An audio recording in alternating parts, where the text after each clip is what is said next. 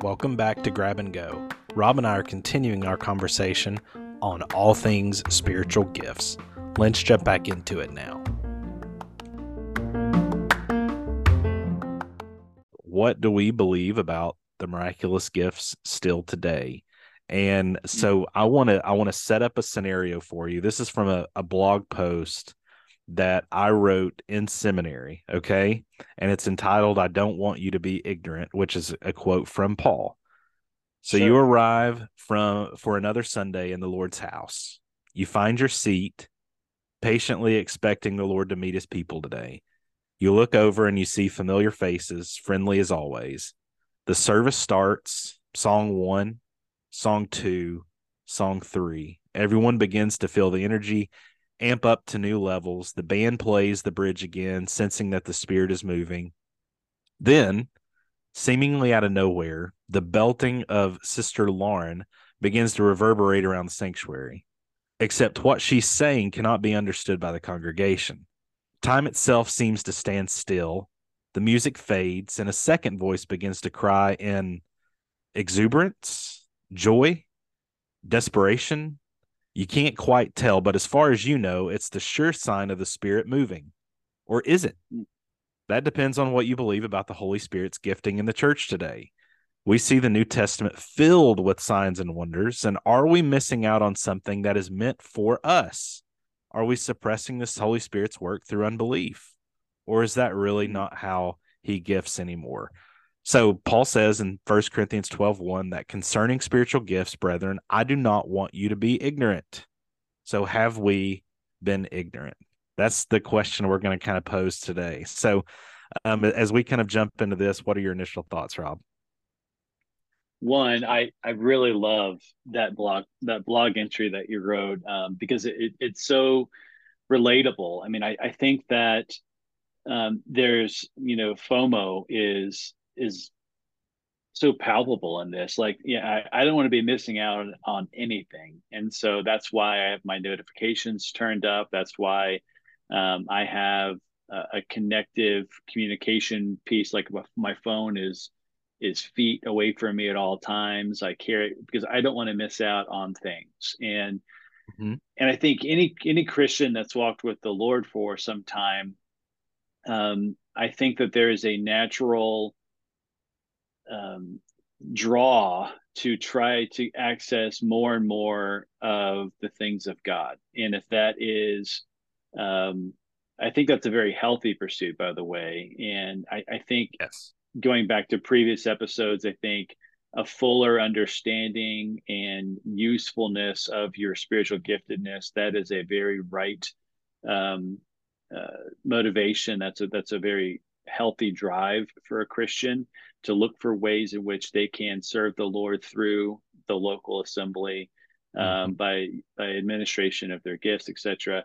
Um, but as as far as um, my my initial response um, to to the prompt is, gosh, do I have scripture on this? And and and yes, Paul in in the same same vein, same same expression, same parchment um, when he says, I don't want you to be ignorant. He also says this in First Corinthians 14, and this is verses 27 and 28 in the ESV. It says, If any speak in a tongue, let there be only two or at most three, and each in turn, and let someone interpret.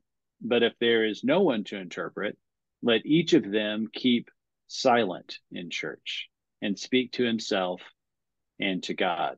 So, what does that mean to me practically? Because again, I know that Paul Paul writes in a very specific way and requires some careful uh, attention. But it, it, says to me that if there's someone speaking in tongues, and I think her name was Sister Lauren, uh, and and maybe there's someone else in in the congregation that morning. Um, if someone's speaking in tongues, I believe that God would also provide an interpretation uh, or someone able to interpret that within that setting because again, um, God is not the author of confusion. And if I were in a worship service and someone began to preach to me in a language that I did not understand. And that could be as simple as Spanish. Like I can pick up 10 or 15% of what's being said, but that that's not a language that I'd be very comfortable in. And that's to my my shame. I, I think that there is there's real reasons for Christians to develop more cross-cultural fluency. But I would suggest that if someone were speaking, teaching, ministering in any capacity in a language that I did not understand, um, I wouldn't be edified by that. I, I don't believe that that God would use that mechanism to minister to me. And again, I'm trying to get away from this individualistic Christianity where God's got me hooked up with some great blessing. Mm-hmm. But again, going back to this notion about tongues with with or without interpretation. Um, I personally not had a ton of experience with folks uh, speaking in tongues in a worship setting or in a small group prayer setting. Um, I have been around it some, and and I and I'll confess that um, I've not spoken in tongues um, in in in my Christian walk, and but I have close friends that I I, I know well, and I respect their walk with the Lord. They take their walk and their relationship with the Lord very very seriously, and that they have actually spoken in tongues mm-hmm. um, in in my hearing, and um, it it it, it has an otherness quality to it and there's it's mysterious to me in, in a way. And the fact that it was mysterious and i said well i asked one of my friends about this um, right after he he had a an utterance and i said well what was that? And he said well that was my prayer language. Okay. Um, and so was that for for me to hear or or what and he said well it, it was a word from god for you. And that that didn't sit comfortably with me because again mm-hmm. god god can speak to me. I can speak with god. Yes. god's revealed himself in his word. So um, that to me was um, a bit unsettling to be completely transparent.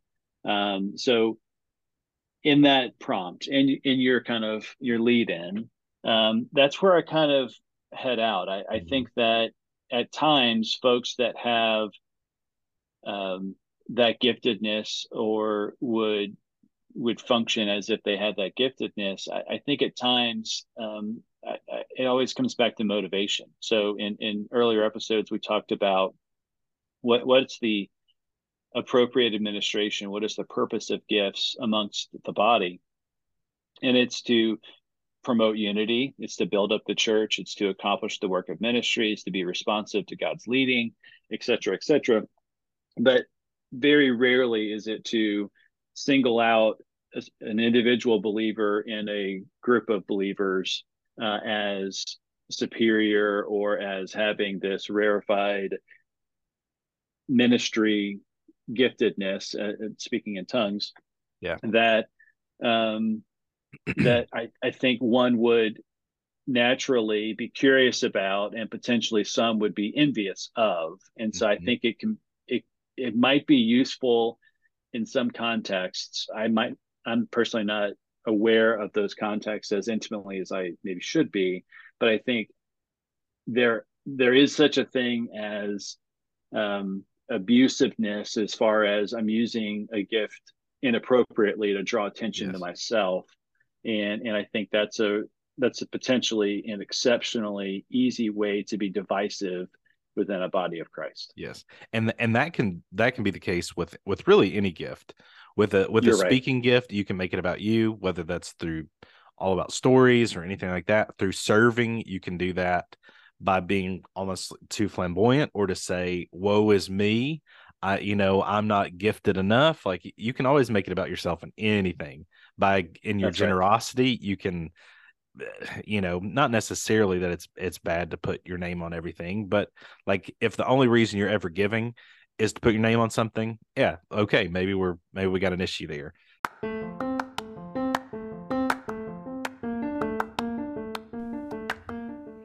thank you for joining grab and go we hope you enjoyed our conversation on all things spiritual gifts. Join us in the next episode as Rob and I continue this conversation and dive into it a little bit further.